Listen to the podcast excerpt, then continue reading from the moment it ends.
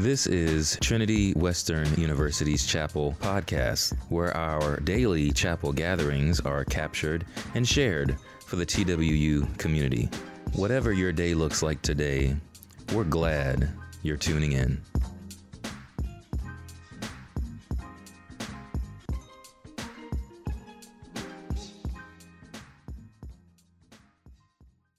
Um, hey, thank you uh, so much already. Uh, thanks for welcoming me, but thank you so much to, to the worship team uh, for leading us in, in song and in, in, prayer. And thank you so much for that to the prayer team that was praying before this started. So grateful for that team that prays faithfully. Um, it's amazing.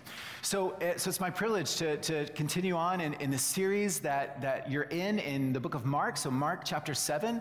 Uh, we'll go ahead and start reading Mark 7, verses 31 to 37. Then Jesus left the vicinity of Tyre and went through Sidon, down to the Sea of Galilee, and into the region of the Decapolis. There some people brought to him a man who was deaf and could hardly talk, and they begged Jesus to place his hand on him. After he took him aside, away from the crowd, Jesus put his fingers into the man's ears. Then he spit and touched the man's tongue. He looked up to heaven and with a deep sigh said to him, Ephphatha, which means be opened. At this, the man's ears were opened, his tongue was loosened, and he began to speak plainly. Jesus commanded them not to tell anyone. But the more he did so, the more they kept talking about it. People were overwhelmed with amazement. He has done everything well, they said. He even makes the deaf hear and the mute speak. So, this is the word of the Lord. Some of you may know that, uh, uh, some of you will know that m- one of my favorite movies is The Shawshank Redemption. And uh, it, it, takes place in the, in the 1940s in Maine with Tim Robbins and Morgan Freeman. And Red, the Morgan Freeman character, uh, says the following about prison life. He says, These walls are kind of funny. First you hate them, then you get used to them. Enough time passes, get so you depend on them. That's institutionalized. They send you here for life. That's exactly what they take. He's, he's describing prison, this feeling of being you know, claustrophobic in a cell. It's like you suddenly, you, you, you, know, you hate the walls at the beginning, but then all of a sudden, these walls in our life, we become, we get used to them. And, and, then, and then to be institutionalized is to get to depend on these walls in our life. And I want to, I'm so, here we are at the end of October, and I don't know what you're feeling as a student. I don't know what kind of anxiety you're feeling, stress you're feeling, feeling you, you, had hoped at the beginning of your school year that maybe certain addictions wouldn't be part of your story this, this, this semester, this year, that God would have set you free. And here in the middle of the fall, you're, you're, you're just still struggling with some of those same addictions. That you've here in the, in the middle of fall, you're, you're worried about family at home, and, and there's a stress about what's going on at home. You're thinking of your siblings or your parents, and, and, uh, and a lot of, and a lot of the stress and anxiety have become walls. And sometimes we begin to depend on these walls. And we feel lonely within these walls. And during this time of pain or trial or sickness or sadness or anxiety, our, our tendency is to pull away from God and to pull away from community. Probably there were high hopes in September of what friendships would look like. You know, have those hopes and dreams been met? Are you walking through loneliness? See, when we're in this time of trial, we, our, our tendency is to hide from others, to pull back, to doubt that God is good. We become cynical. We try to fix our own lives, alone, isolated, many of us addicted to our screens, and comfortable with the walls that we've put around us. That's institutionalized. And today, what I hope we see in Mark 7 is that there is a powerful call to lean into the love of God as we lean into the love of the community around us. Today is not a day to pull back. I, my prayer is that the Holy Spirit today will use this moment to be able to fill you with hope that God is not done and that He wants to pull you into a deeper love of community. So, the message from Jesus today is this lean in, press in, engage with God and others as you walk through your trial. Let me pray. Jesus, that is my prayer. My prayer for all of us here is that just as we see these friends bring their friend to you, Jesus, and the way in which you healed their friend, God, I pray that we would get a picture of what it means to be a loving community and to pray with great boldness, to intercede for those we love, with the great expectation that you are the great healer and you can heal. And we pray this in your name. Amen. Okay, so let's look at our passage in a little bit of a deeper way. Verse 31 and 32. Then Jesus left the vicinity of Tyre and went through Sidon down to the Sea of Galilee and into the region of the Decapolis. There, some people brought to him a man who was deaf and could hardly talk, and they begged Jesus to place his hand on them. Now, so they're in the Decapolis. This is kind of a, an area of 10 smaller cities in, in one area, and it's a Gentile area. These, there are not very many Jews in this area, but these Gentiles have heard about Jesus. The rumors have been going around that this man is a healer, this rabbi from Nazareth can heal. And so I want you to notice the, the, the, pain here. This man is deaf, he can hardly talk. This would have impacted the kind of job he had, his own safety, his interactions with his own family. But he has this wonderful thing going for him. He has a beautiful community around him. This community has heard the buzz about Jesus. And the, this, the people in this man's life know that Jesus has come to set people free. And so, what do they do? They lean in and they bring their friend to Jesus. Look at verse 32. There's some people brought him uh, some people brought Jesus to a man who was deaf and could hardly talk, and they begged Jesus to place his hand on him. Notice this loving community around this man begging Jesus. This is the love of community. The man's community leans into Jesus for real healing. Notice there is no cynicism or loneliness or pulling back away from God and others. No, this community of love is leaning in, pressing in to the power of Jesus you know, holding on to the love of God. And that is what prayer is intercessory prayer. Intercession simply means to intervene on behalf of another. And it's what love looks like bringing your community, your friends, your family before the throne of God and saying, Oh God, would you please heal my friend? Would you please step in? Would you heal? Augustine and Luther both used this image of, of sin, and they used a Latin phrase which was incurvatus in se. This is a, this is a life that's curved in upon itself. It, it, it's, it becomes only about the self, uh, addicted to more of the self, spiraling downwards, you know, turning inward, turning away from God, away from others, into this inner life that spirals downward. But they said the life of God is actually excurvatus ex se. So it's a life poured out in love for others and a life exposed to the love of God excurvatus ex se. The life of the Christian is moving outwards in great love for neighbor and love for God. Excurvatus ex se. And that is what this community is doing with this man. See, we're always tempted to pull away and to go inward, to become isolated with our screens, to pull away from friendships. This is a moment not to do that. It's excurvatus ex se, trusting in God. Notice there is no cynicism. They're leaning into Jesus and his love. And I want to ask you is this what it looks like in your life as you love your friends? How often are you in intercessory prayer for your friend? How often do you enter the throne of God and you just say, Here, here's my friend. I love them deeply. Here's my sibling. Here's my parent. Here are these people that I love, and I place them before the king and I pray, Would you come and heal? Is intercessory prayer part of your rhythm as you love your friends? Intercessory prayer is what love looks like. All right, verse 33. After he took him aside away from the crowd, Jesus put his fingers into the man's ears. Then he spit and touched the man's tongue. He looked up to heaven and with a deep sigh said to him, Ephphatha, which means be opened. At this, the man's ears were opened, his tongue was loose, and he began to speak plainly. Look at the power of Jesus. Ephphatha, be open. Just so you know, this is a fulfillment of Isaiah 35, where, where God had promised to one day show up to heal.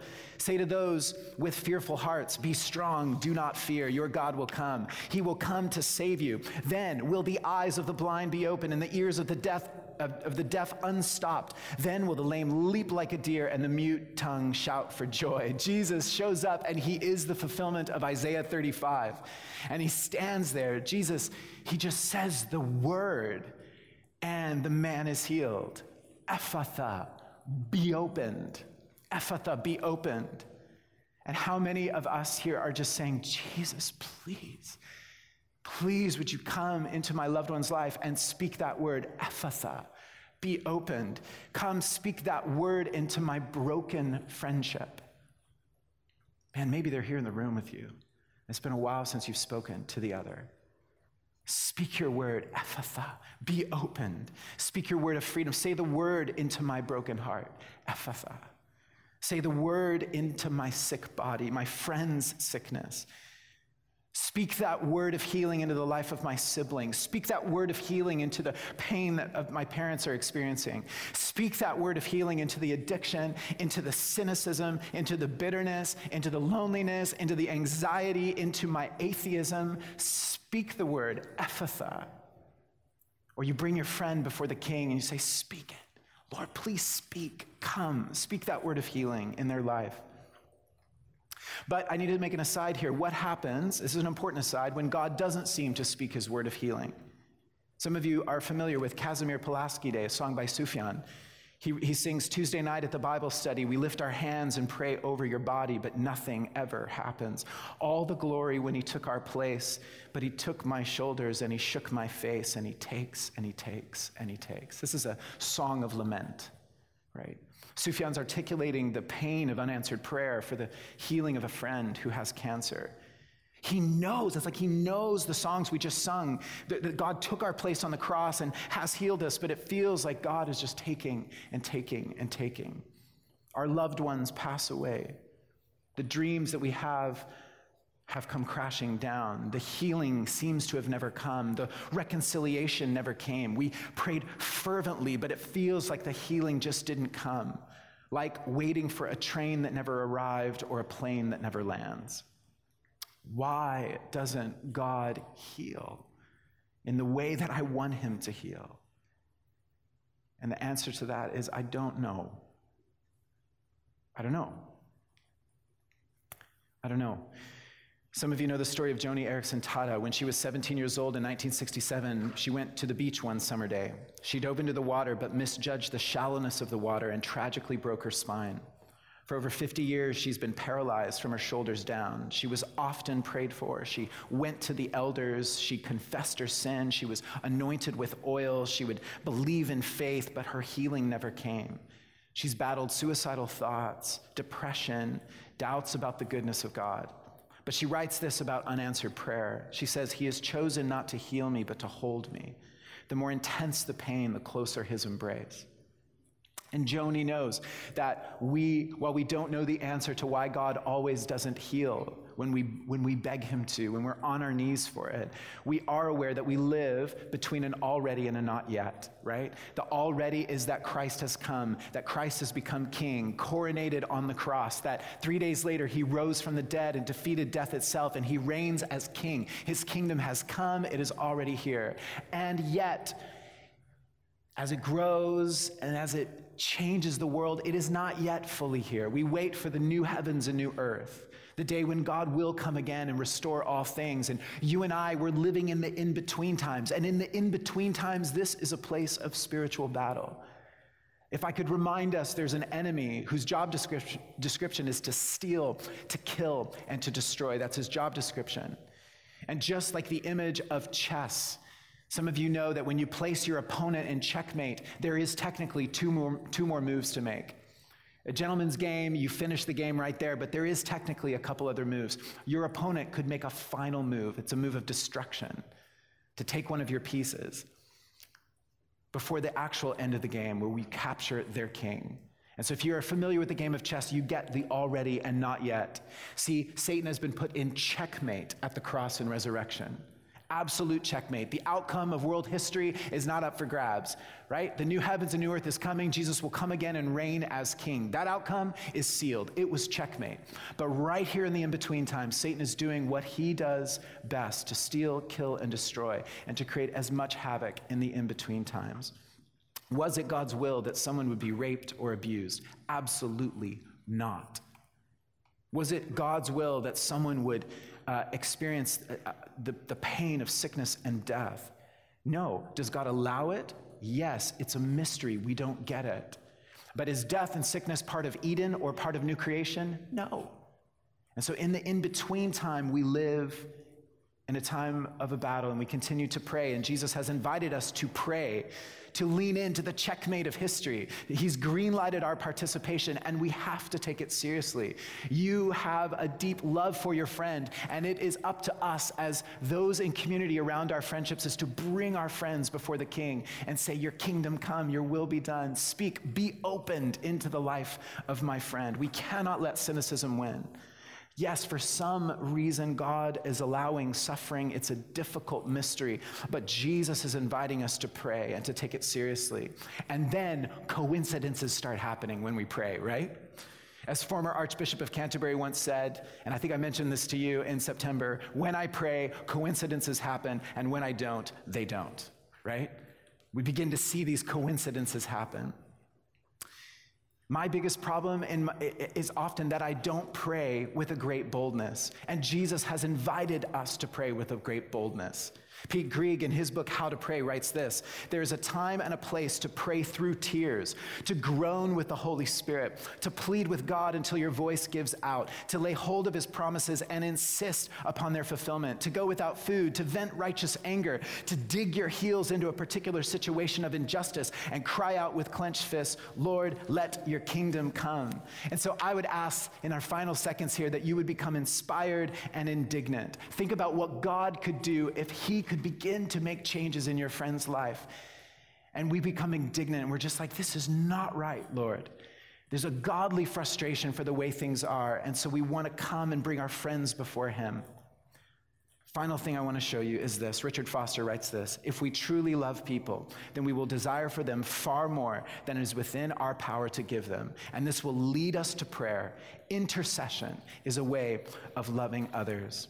And so, Jesus, as we finish here today, Lord, I pray for my friends in this room that they wouldn't pull back into isolation, pull back into loneliness, that they, that they wouldn't be comfortable with the walls around them. But, Lord, in Jesus' name, that they would lean in and with great boldness bring their community with great love before the King of Kings, who has all the power in the world to speak those words Ephphatha, be opened. And, O King, would you come and heal us? We love you. In your name. Amen. Thanks for joining us today. We hope that this message has challenged, encouraged, and inspired you as we continue learning and growing together in discipleship to Jesus. Every week, you'll find new chapel messages on our channel from local and international speakers, ranging in diverse and engaging topics. So go ahead and subscribe for the latest of what's going on in chapel. Much love and happy listening.